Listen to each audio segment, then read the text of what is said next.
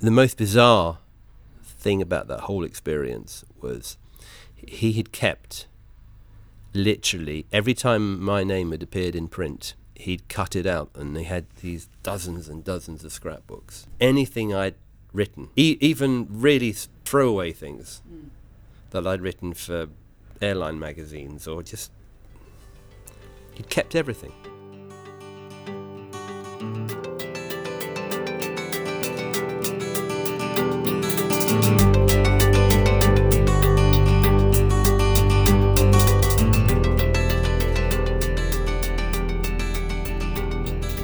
Everyone, my name is Angharad George Carey, and you're listening to Daddy Issues, a podcast dedicated to confronting fatherlessness, but more specifically, fatherlessness in successful people. I want this podcast to prove that regardless of whatever daddy issues you may possess, you can achieve anything you put your mind to. Fatherlessness affects so very many of us, and so it's time to start listening to each other's stories and opening up this topic as one that needs to be recognised, heard, and confronted.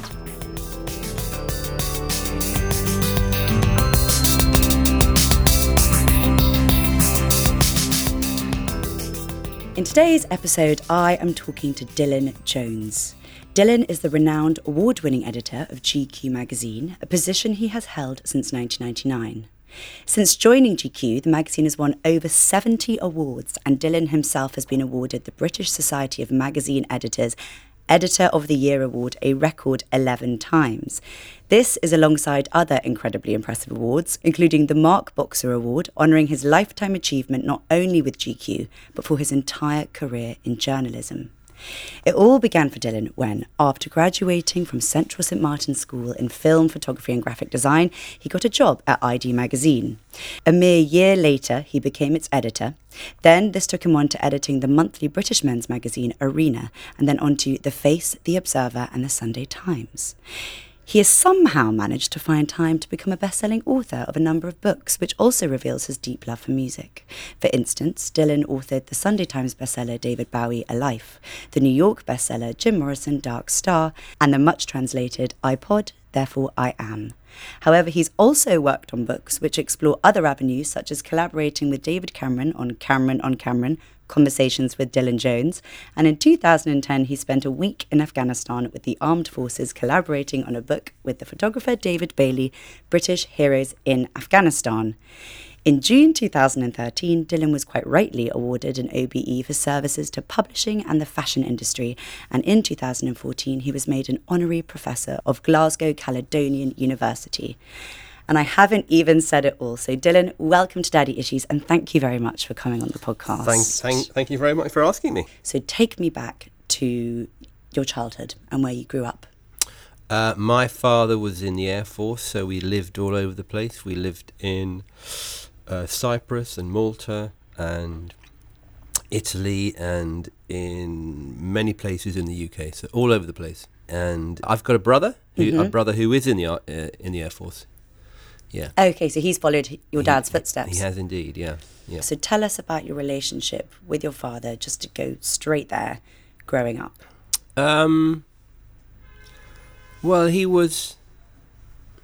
He was quite. He was quite a violent man. Um. But it was never something that I was.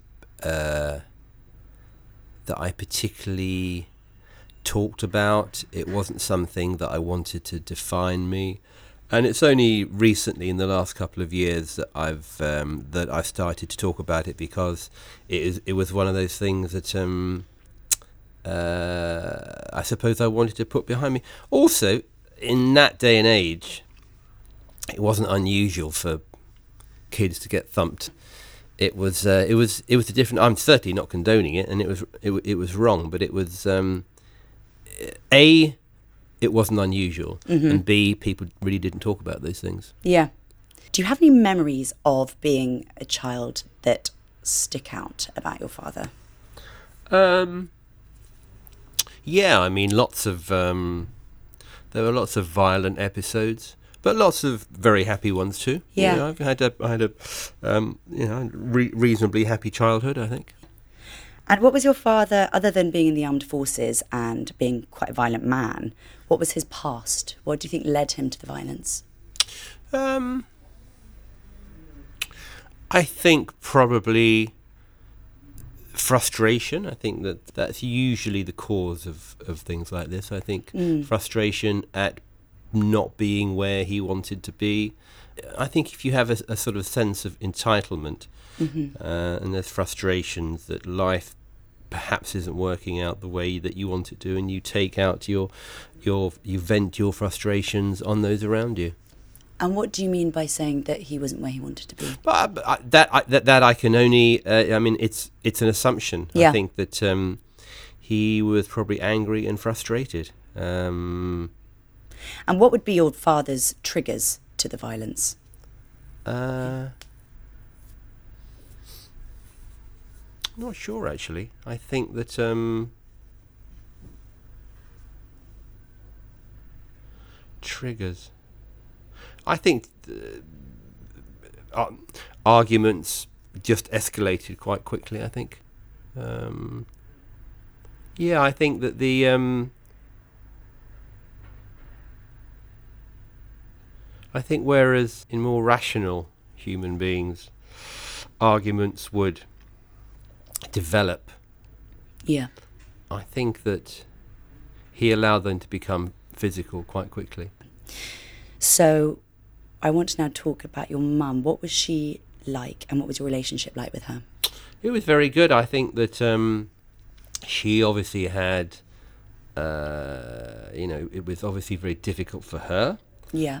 Living with a violent man had huge consequences.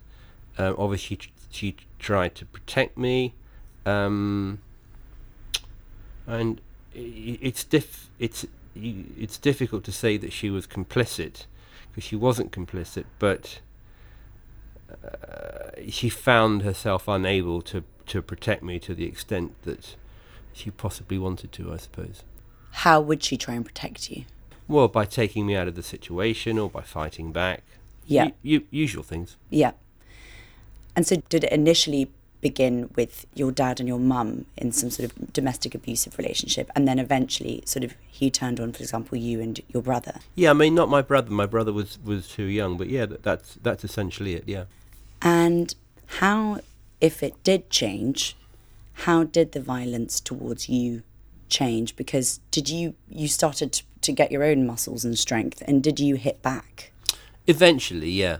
Um, but by then, he sort of stopped um, and said by the time I left home when I was 16, um, that was that was largely in the past.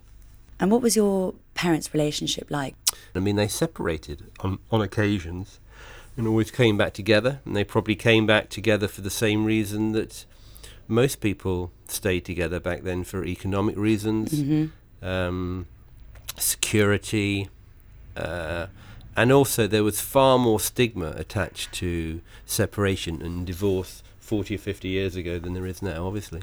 So you wrote quite interestingly. I, I interviewed uh, Sir Tim Waterstone. This basically mirrored what he'd said about what happened to him because of his relationship with his father. But you wrote about developing a stammer because you were hit, as you say, so hard for years. It was difficult for me to speak without stammering. How did that stammer sort of manifest? And do you remember when it ended and how you think that? Uh, it, it, I mean, it hasn't ended. I, I still have Yeah. it now, but you, um, uh, you get used to it. You learn to conquer it, and you just go, you just, um, you master it. Really, mm-hmm. yeah. I, I, I mean, inadvertently, you become defined by your childhood, but you have to, you, you have to use that development in a way that's positive Mm. and conquer all the obvious manifestations. Uh, and conquering the stammer was a very, uh, very important thing to do. Did you make a very conscious decision to do it? Did you go to? Not sort of- really. No. No. I think in the last 20, 25 years, when I've had to do a lot of public speaking, Mm. uh, you just have to, you just have to conquer it. Uh, And confidence maybe helps as well. feeling- confidence certainly helps. Yeah. That's very, very true. And so, going back, you speak about wearing your bruises as a teenager, like badges of honor. So, tell me about that. Yeah, I think that um, you know that there was, I suppose, very briefly, um, having that kind of upbringing would have appeared to be not transgressive, but something that possibly made you a little bit different for a while. Mm-hmm. Um, but that that changed quite quickly. That wasn't something that um, I wallowed in for very long. I think it makes you quite steely, Mm-hmm. perhaps. You become focused in a way. I think it makes you insecure. I think it makes you uh, question um, relationships, Mhm. intimacy. I think it. Uh, I think it can affect you quite seriously. But I was always determined that it wouldn't define me. I don't know. I think, uh, as I said before, I think it gives you. Weirdly, it gave me uh some sort of.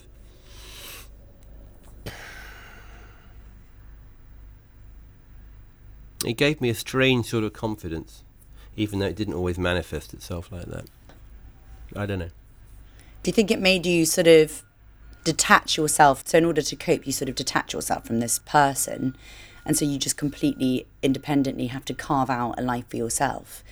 Yeah, I, I, I would say that was largely true. Yeah, going to art school then was a was um, a very particular thing to do, and it was. Um, I mean, very few people went to art school. Now, I mean, when I went to St Martin's, there were probably maybe seventy or eighty people in in my year. Now, if you go to um, St Martin's, say on the foundation course, there's eight hundred people.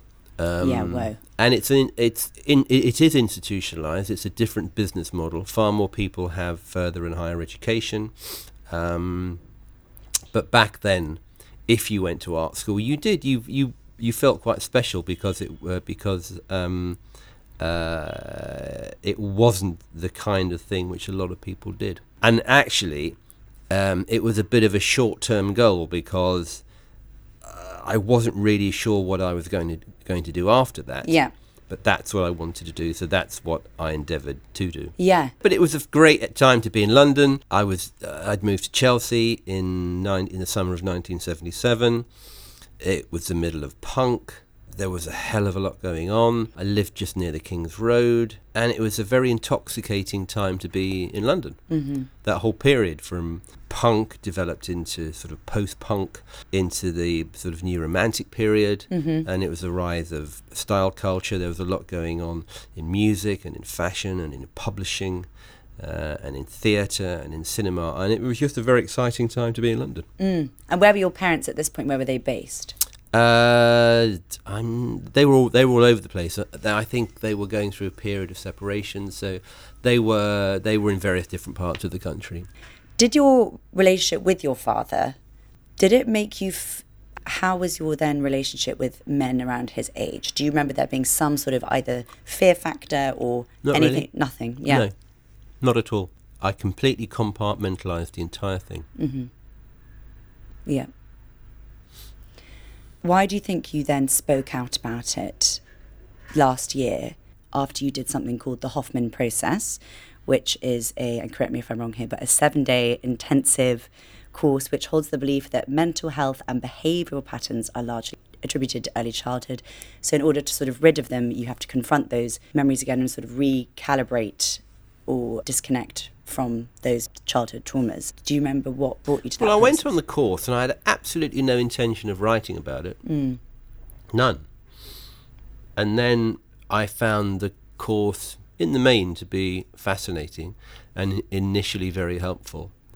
And I suppose I wanted to write about that experience and also to tell other people who perhaps or f- were were feeling uh, anxious or traumatized or were in trauma um, that there was this experience that I'd had that I thought was beneficial and, and that and that it might benefit them. Do you link, or have you ever thought of linking the relationship with your father to your then brilliant success? No, not at all. Um, I don't think I don't think I've been compelled to uh, to to work hard or to achieve to uh, principally to to uh, to get recognition from my father. Mm-hmm. Subconsciously, have I? Possibly. possibly, but that certainly wasn't the. The driving, the conscious driving force. It wasn't the prime motivator. No, Mm. no. I, I'm. I'm certain about that. I think I wanted to. Uh, I wanted to achieve. I wanted to get on. I mean, I was in. in um, in fact, that's not strictly true. I, I wanted to pursue what I was doing, and I wanted it to do it well. It's such a cliche, but it's so true.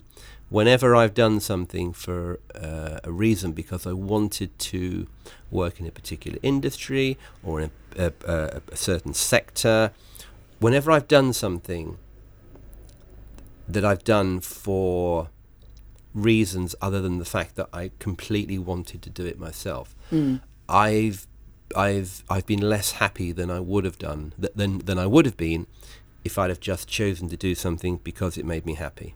It remains a cliche, but it's fundamentally true that you should pursue things that make you happy. A lot of people don't. don't. Yeah. One thing I do know is that I used that word before. It has it has helped me compartmentalize things, and I'm very good at that. Mm. Which consequently, in some aspects of work, makes me makes it very easy for me to be multi-disciplined, I suppose. Um, but and that's probably as a consequence of, of compartmentalizing things when I was younger. But I'm I I'm not sure I can draw a, direct line between that and success. hmm Um, and actually,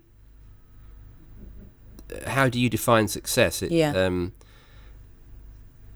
uh, I, I've been successful in, in a particular way, but I've I've I've been I've that I've been very I've been very prescriptive about it. There are other things I could have done to have been more successful or to pursued other avenues, and I haven't done that because I realised quite early on that if I was to be happy, then I should pursue the things that were going to make me happy.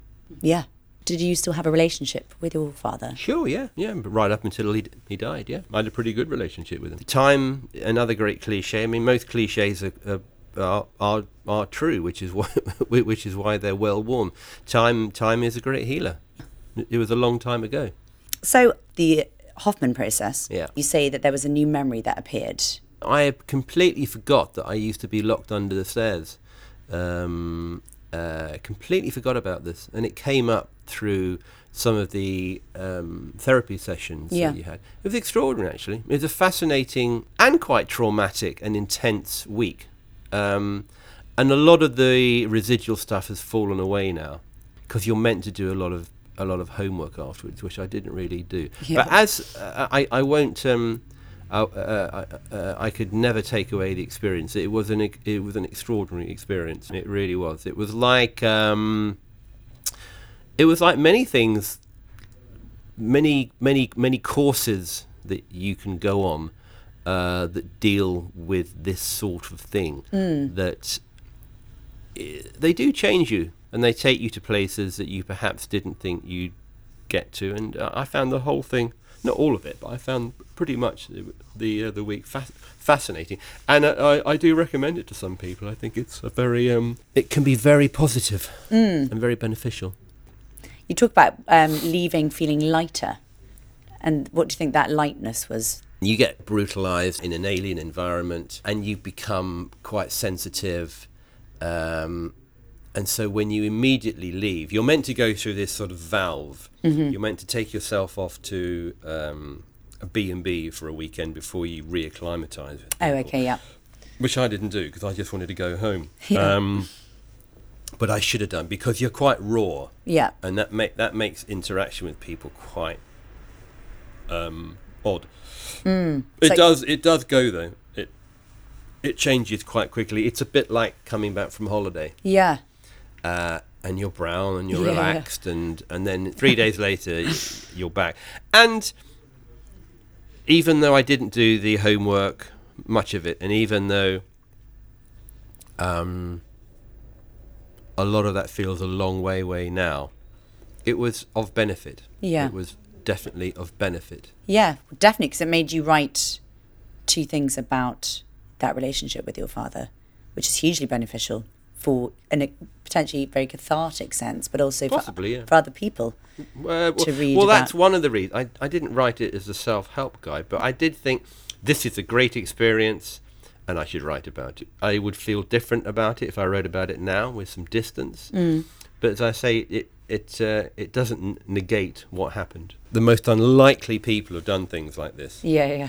and you get an email or a, or a note from someone, and they, you know, it's it's,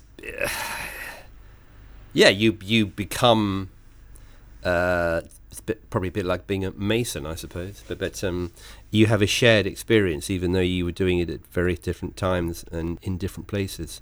Um, one of the nice things is that you get a lot of letters from people Oh right, yes. who who go on the course, and I've had some quite amazing letters actually um, from people who say that it helped them or it saved them or. But I would imagine that because they those letters would have been written in moments of in, intensity, so that changes and they'll feel different about it six months or a year later.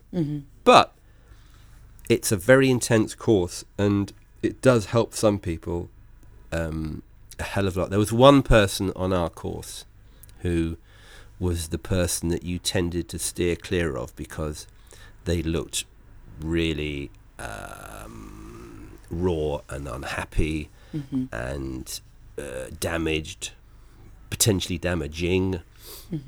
And it was great to see that person develop over a week and and change and become happier and, and, and more outgoing, more accommodating. And that person, they were probably the person I stayed in touch with longer than anyone else. Oh, interesting. And I think that where they are now, I mean, I don't know because we, we haven't stayed in touch, but they were certainly on a much better path than they had been before they went in. And they, they were someone who really needed something like this. And you could see the benefit of Yeah. it. And that was terrific to watch. Seeing the effect it had on other people was almost as important as the effect it had on me. Yeah. And going back to your dad, how did he, if he did, you know, view your um, path and what you were doing? And I think um, he found it very difficult to, to give praise, but what I do know is that um, when he died, he he was in he was in a, a care home, and my brother and I went to basically clear his room, take all his possessions, um, destroy things that we didn't want, keep things that we did. Um, and that's a that's that's a very odd thing for a person to have to do. yeah, But the the most bizarre thing about that whole experience was he had kept literally every time my name had appeared in print, he'd cut it out, and he had these dozens and dozens of scrapbooks. right. Yeah. I mean, dozens of an embarrassing number of them. Literally mm. anything I'd written, mm. t- uh, you know, in, e- even really throwaway things mm. that I'd written for airline magazines or just he'd kept everything. I th- that was an odd experience because my brother kept saying, "Here's another one. Here's another one. Here's another one." So that was it was odd on so many different levels. The fact that I was doing it with my brother, um, who obviously had a different relationship with my father. My father, who has probably had a lifetime of guilt because of this, um, and the fact that I suppose in some respects he could only express his care and love through the accumulation of all of these scrapbooks. yeah. God, that must have been so moving. Uh, it was, yeah, it was, it was very moving. And with the difference between your brother's um, relationship with your dad, did you ever speak about that together? Occasionally, Yeah. not much. There wasn't much that needed to be said, really. I mean, we yeah we have talked about it, and we have talked about it at length, but we haven't talked about it that often, Yeah. and I don't think we need to. Did you ever talk about it with your mum? Yeah, but again, sort of episodically. Yeah.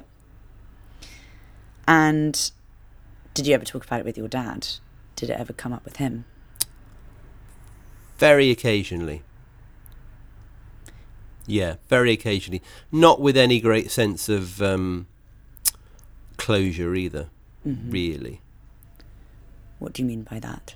Because I don't, I don't think things were particularly resolved. Mm-hmm. Um, yeah, I don't think they were. So they're they're unresolved, but I don't think they're. For me, the I don't find the fact that they are unresolved in any way. How can I put this? It doesn't stop me moving forward. No, he doesn't. And by unresolved, do you mean he never gave you an answer that you thought was satisfactory, or No, we we we, ju- we didn't really talk about it. yeah, unresolved but a reconciled sort of relationship with him? Uh, reconciliation? Yeah, I suppose so. Yeah. Unresolved reconciliation. Yeah. Yeah. Yeah. So, what was it like for you to become a father yourself? Great. And it's, did it sort of redefine your idea of what a father was? Because obviously yours had been quite different Yeah, to you. i absolutely think it did because for years I wasn't interested in having kids. Mm. I had no interest at all.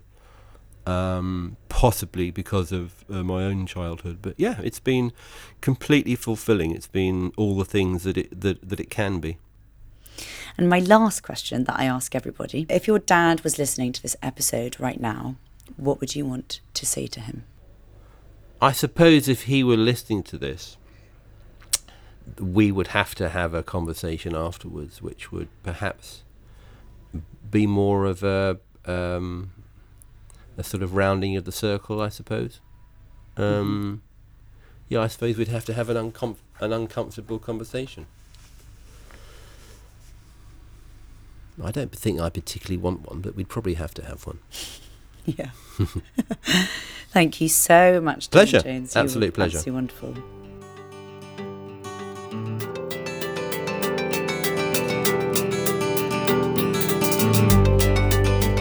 Thank you so much for listening to my episode with Dylan Jones. At the time of recording, it slightly threw me that Dylan's experience with his father didn't seem to follow what I'd built as the premise for my podcast. However, it was actually incredibly important that I had someone on who challenged what I've theorised within daddy issues, and it was both refreshing and, in fact, much needed. There are so many life lessons in this episode, and I hope you found it to be as inspiring as I did. If you like Daddy Issues podcast, I would be so grateful if you could rate, review, and subscribe to us on iTunes or Spotify, as it helps other people find us and get Daddy Issues to as many eyes and ears as possible. You can find the links to these on www.thedaddyissuespodcast.com. A special thanks goes out to Warren at Walgie Productions, who is the master of both sound and music. Ben and Aaron at Interface, who have made my website and do all the graphic design. And thank you guys for listening. I love hearing your thoughts, so don't hesitate to get in touch. If there's anything at all that's affected or resonated with you and you'd like to get some support or follow up on anything that's been said, previous guest and psychotherapist Julia Samuel has an incredible website, www.griefworks.co